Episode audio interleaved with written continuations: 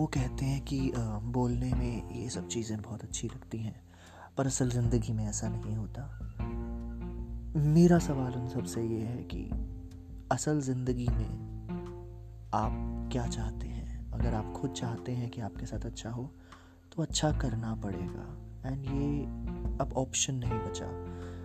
हम सब एक ऐसे पड़ाव पर खड़े हैं, जहाँ पे जो कल्चर है, जो कम्युनिटी है जो लोग हैं, जो सोसाइटी है, वो बदल रही है। अब लोग दूसरों का बुरा चाहने से पहले खुद पे थोड़ा ज़्यादा ध्यान दे रहे हैं। दो तरीके से लोग आगे बढ़ते हैं। पहला, दूसरे की लाइन काट कर दूसरा, अपने लिए नया रास्ता बनाकर।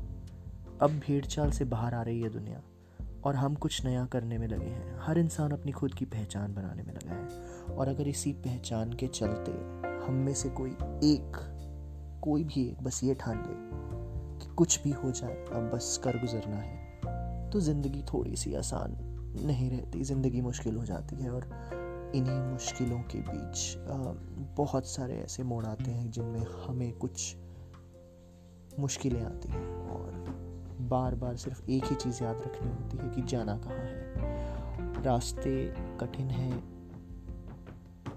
फ्रूट्स बेचने वाले के लिए भी रास्ते कठिन कठिन हैं मैगी बनाने वाले के लिए और रास्ते कठिन हैं जॉब करने वाले के लिए। बट हमें क्या करना है? हमें जाना कहाँ है?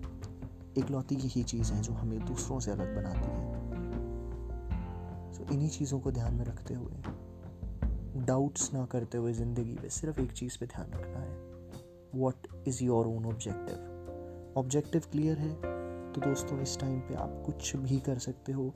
इंटरनेट के माध्यम से मैं हमेशा कहता हूँ कि हाथ में पूरी दुनिया है, फिर भी सहमा तेरा साया है। आपके हाथ में इस टाइम पे हो सकता है 24 मेगापिक्सल कैमरा फ़ोन हो, या हो सकता है 64 मेगापिक्सल कैमरा फ़ोन हो। बट हर फ़ोन में बेसिक एप्लीकेशंस इतनी सारी हैं कि आप हर इंसान से जुड़ सकते हैं पूरी दुनिया में। तो जो अच्छे नहीं हैं उनको पीछे छोड़िए। जो लोग अच्छे हैं उनके पास जाइए।